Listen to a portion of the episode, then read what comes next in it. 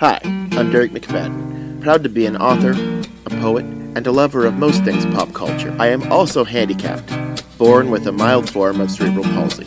But please note, this podcast is not called Handicapped Writer.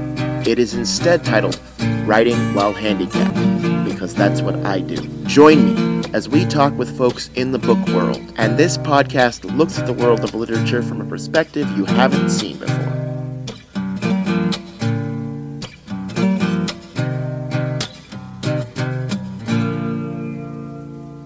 Welcome into a new episode of Writing While Handicapped. I'm here with the author of a new book, Five First Chances, that's what it's called in the US here. Her name is Sarah Jost, and she is a debut novelist. Guys, how are you, Sarah? I'm very well. Thank you for having me. You're so welcome. Uh, so tell us a little bit about the conception of of this book, Five First Chances.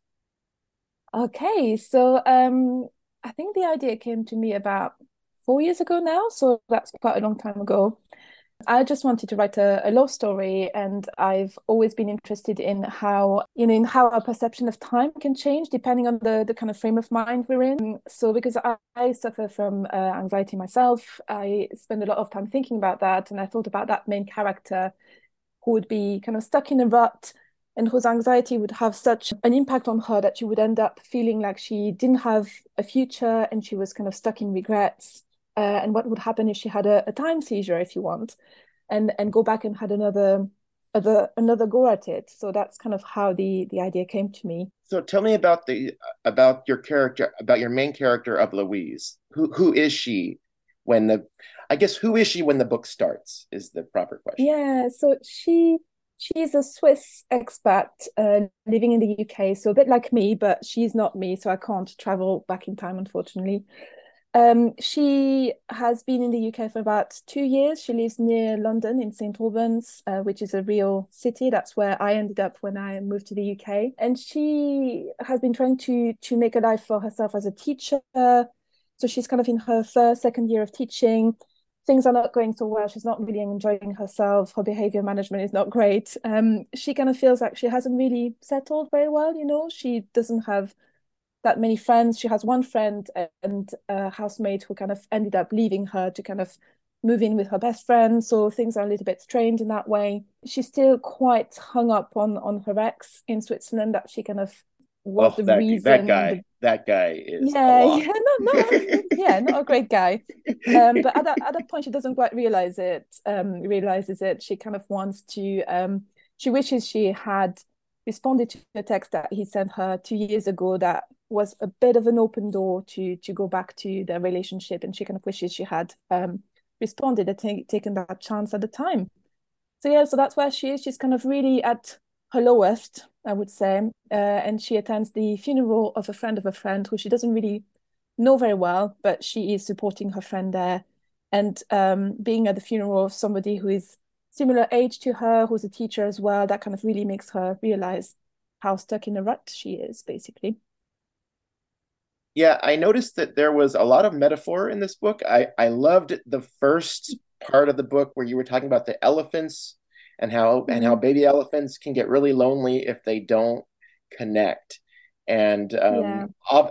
I mean, to me, I was like, so can humans. Uh, that that that's yeah. a uh, you know that's a definite thing that happens. I think um, mm. I think that's why connection, especially especially in this day and age of like uh, post pandemic, is like so important.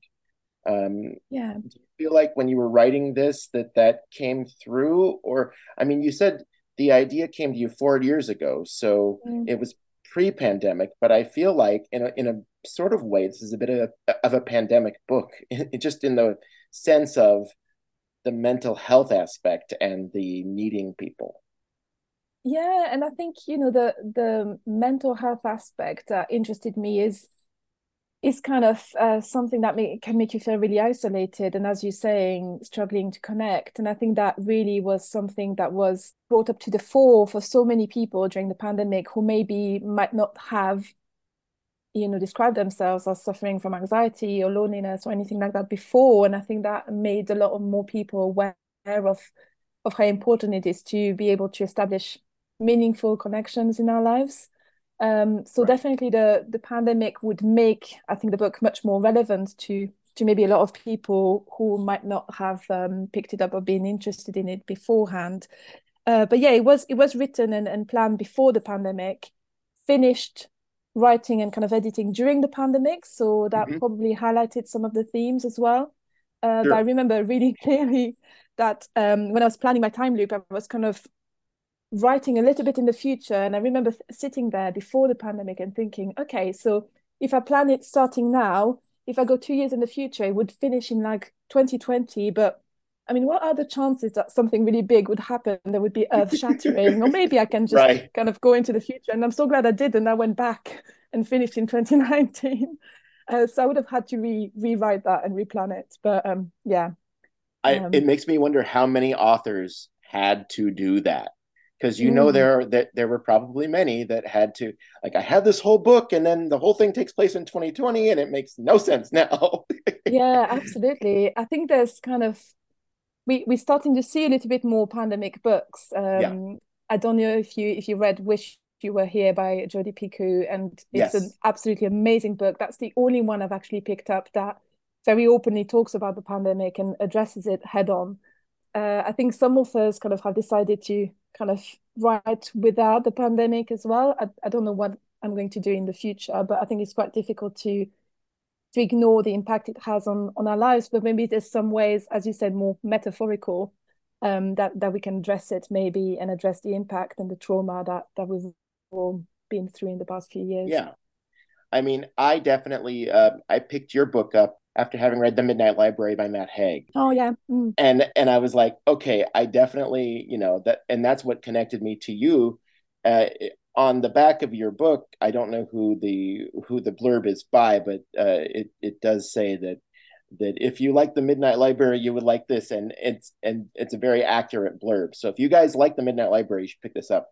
Um, oh, thank you. That's a great compliment. No, I, I, I do believe that it, it comes out April 18th here in the states. So um, yes, uh, yeah. So who do you think? Um, I mean, obviously, other than Louise, who is your favorite character? Would it be Nick because he's the, I guess, the other oh. protagonist, or or would it be? Mm. I think my I think my favorite character besides those two would be Yuki.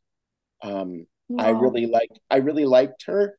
Um, you know, I felt like uh, it's really interesting the different things that happen, and I won't say any what what it is, but the the mm. different things that happen to her based on what happens, kind of based around what happens to Louise and the different chances mm. that she has, because her lives are different. Yuki's lives are different, and I saw a lot of people that I knew kind of in her and the the not necessarily not necessarily picking a person just picking a person that is there i i definitely saw that and and uh, if that makes any sense to you yeah yeah it does and that's definitely something i wanted to to explore through her character i was quite worried about how she was going to come across because i didn't want mm-hmm. to be unkind to her as a character you know right. i think Lou is a little bit unkind to her uh, sometimes, and she says, you know, whatever happens, you just go with the flow and go with the person who's there, and you really don't think about who who you really want to be with. And I think that's quite harsh. And I think, as you say, a lot of us have been doing that through that kind of need for connection and that need for yes finding our people i think um yeah. so i have got a lot of uh, sympathy for yuki and i think she also i do too in return tells a lot tells Lou a few truths that are maybe hard for for Lou to to hear, but I think she's also quite perceptive about about her friend. And yeah, she was she was a really important character for me to kind of give depth to. I didn't want her to just be a, a goofy kind of best friend, or I didn't want her to right. just be there to kind of make Lou look better. I think both of them are equally flawed and and likable, hopefully. Um, but I think for me, my favorite character is Marion, the the sister um, probably because she did bring, I think she's just so straight talking and so funny in the way that she is completely brutal in, in, in what she tells Louise about about um, the way that Louise has been has been kind of living her life and the comments she makes about her, you know, taste on on me- about men and stuff like that. But also, she's really holding Lou to account. And when Lou doesn't show up for her family, I think Marion is the one calling her out on it. And I think she's she's that kind of mixture of deeply sensitive person, but a very kind of tough exterior that I really like. And I do right. recognize a little bit of, of some of my, you know, of both of my sisters and her. So I think she came to me quite naturally as a character, and I really, really enjoyed writing her. So I think she would be my favorite. I I I liked her I liked her towards the end. I will say that. Ah. um, her her arc is really fascinating mm. to me. It, because it's it's so well drawn. They they they get more connected. I think it's the connection. I think that's what it is. I think when um when we're first at the funeral, no one's connected to anybody. Mm. I would even I would even say that that Yuki, who's the friend that's you know at that thing, um, isn't really even connected to Lou at that point. She just needs mm-hmm. somebody there with her. Um, yes. And then by the end, it's you know, I don't think that gives anything away. Um, I think the the but the but the end, I, I will say that the end is n- it does not end the way I thought it was going to end. I and I as a writer, as an author, I had in my head this is how it's going to end. Didn't end that way. Really interesting the way that you the way that you did that, and I I hope that that brings uh, more readers to you because I think um, it's it's worth a discussion of what would you do in this situation if if you know as a reader what would i do in this situation because i've always said i i love time travel i love the idea of i could go back and change this but you know, if I'm in a Groundhog Day time loop and it just mm-hmm. keeps going and go, like, how much can I change? How much can I affect? Yeah, and how much would you risk losing as well? Correct. Of what you've achieved. Yeah, I think that's the questions I wanted to ask, and I think it's about at what point do you need to let go of some things as well and stop wanting to work at yeah. it and try to fix it. You know and I, I think that's yeah. um, for a lot of things. I think that in, sometimes in life, you know, the I will say especially the American way is well, I can just keep keep hammering at it, and eventually it'll it'll happen. It'll have that's mm. just how we think over here. a lot of ways, um, and sometimes the right answer is pull back and just let stuff fall where it may. Now, that sometimes feels lazy, but it's not. I feel like sometimes it's just the way to be, but you know, you have to learn it. Yeah. So, um, yeah, it's um, about acceptance, isn't it? It is, and and I think yeah. um, I I host a show called Writing While Handicapped, which is mm. the so there's a lot of acceptance that comes with being a disabled person um, mm. and it's not necessarily um, i i was disabled from birth so it's i'm i am in the body i'm in it's my normal but um, it's not everybody else's normal so my acceptance is i have to learn how to be okay with that mm. um, but i what what's really interesting when i read books like this is to realize that other people struggle too you know we all we we see everybody else in 3D. We never see ourselves in 3D. So we never yeah. see ourselves the way everybody else sees us. And I think a book like this allows you to kind of say, okay, what would I do? And what's my 3D view of myself through this character? So as you can tell, I really enjoyed it. I don't know if you can tell. Yeah, that's an it, incredible compliment. I'm really, really, yeah. Um, you know, grateful that you've um, that's that's the way that you you've read it and i'm really humbled by it so uh, thank you and i wanted to ask you and this is just a, a simple question how much do you love capybaras is my question because i was like reading and uh and and i was t- I was showing my roommate and and uh and she said I think she really likes capybaras. And I was like, I think she does too. So I was wondering, is that an author thing? Do you love capybaras? I love capybaras. Yeah, I, uh... yes, I do. Um, there were the so um Lou's memory of of going to the zoo with her grandmother and her sister is something yeah. that I had with my own grandma and uh, and my my sisters as well. So it's a very treasured childhood memory of of mine going to Bern in the in the zoo, which is basically quite a a bit of like a, a petting zoo with some bigger enclosures just by the river. It's absolutely beautiful. The setting is gorgeous. Uh, but they don't have the most exotic animals there. you mm-hmm, know? Mm-hmm, okay. Um, there's some cats that look suspiciously like cats, but they also so no have, elephants. Um, there's no elephants, no, no otters. elephants there. No, I think they might have had a couple of tigers, but that must have been the most, the only kind of exotic animal they must have had. Uh, so they had those kind of roaming capybaras there that I always I loved guinea pigs when I was a, a kid. So I really loved them. I love the fact that they were basically, as the book says, big giant guinea, pigs. pigs. Yeah, yes, to, yes to give a, I, you know to give an apple about anything basically if anybody looks at my google history they're going to be like why has he been googling capybaras and i'm like because i had to i was like is that really what they look like yep that's really what they look yeah. like That yeah, is really no, what they look like. Yeah, I love I love animals, and I think that's quite obvious in the book. You know, you've got the elephants, you've got the otters, you've got the capybaras, but um, I love animals in a in a very kind of naive, kind of childish kind of way, just kind of getting really excited. And the fuzzier the better, that kind of stuff. So Lou's got that from me, really. And do you feel like you put that also in into Nick a bit because he loves animals. He loves he loves the otters. He loves yeah. the elephants for different reasons. But I I his otter thing i just i love nick and the otters. That that was great. Uh it just yeah. you know um yeah i think it's it's just a way for the two characters to connect. You know i just wanted to yeah. write in nick i wanted to write just a nice guy.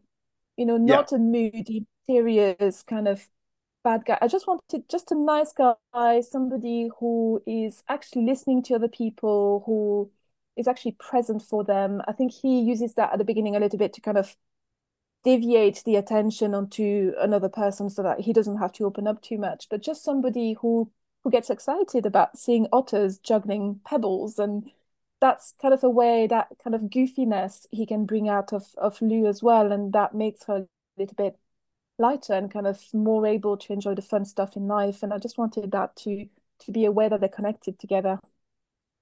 Yeah I I well and I think when you I think when you juxtapose him with the lawyer Ben at the very beginning, no.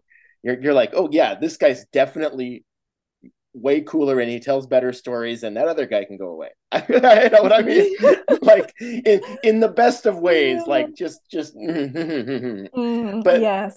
Uh, yeah, yeah. yeah. I, that's I've why met I've... so many Bens. oh, know, in my right?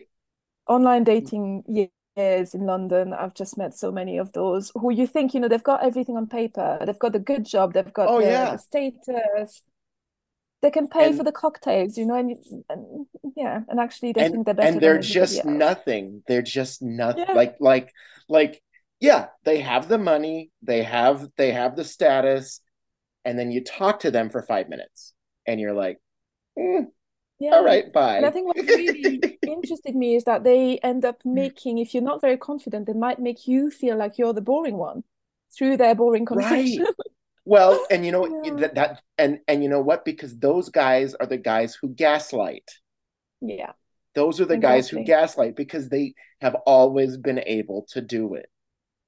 Yeah. So um exactly. So yeah, Ben is not a very very nice nope. character, but he needed to no. be there, you know. He he he did. He did. Um and uh but, but, but when he was on the page, I was just like, oh, this guy again. I literally was like Lou. I was like, oh, him again? Oh, eh, oh.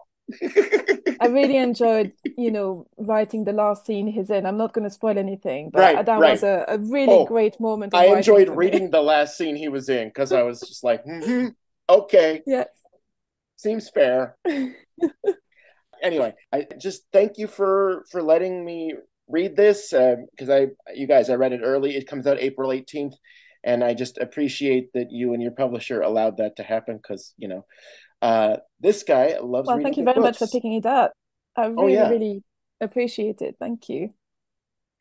Writing While Handicapped is a podcast solely owned by the Authors on the Air Global Radio Network. Thank you so much, uh, Sarah. Let me ask you uh, before we go uh, if if people want to get in touch with you online, how would they do that? So uh, my main social media would be um, Twitter and Instagram, so they can pick and choose which one they, they prefer. So Twitter, I'm um, at uh, Swiss Sarah UK, and on Instagram, I am on Sarah Jost Writes. Sarah She's not from Sweden, you guys. She's from Switzerland. She's not from Sweden. Yes, I am from thing. Switzerland. Yes, it's it's a whole thing in the book, so I thought I would uh, mention that. It's, it's, it's very very important. Uh, and all by the way, now I want to go to Switzerland for Christmas because uh, your Switzerland Christmases sound pretty cool. it is pretty nice there. I would recommend it. All right. Thank you so much for being with us. And for now, goodbye, everybody.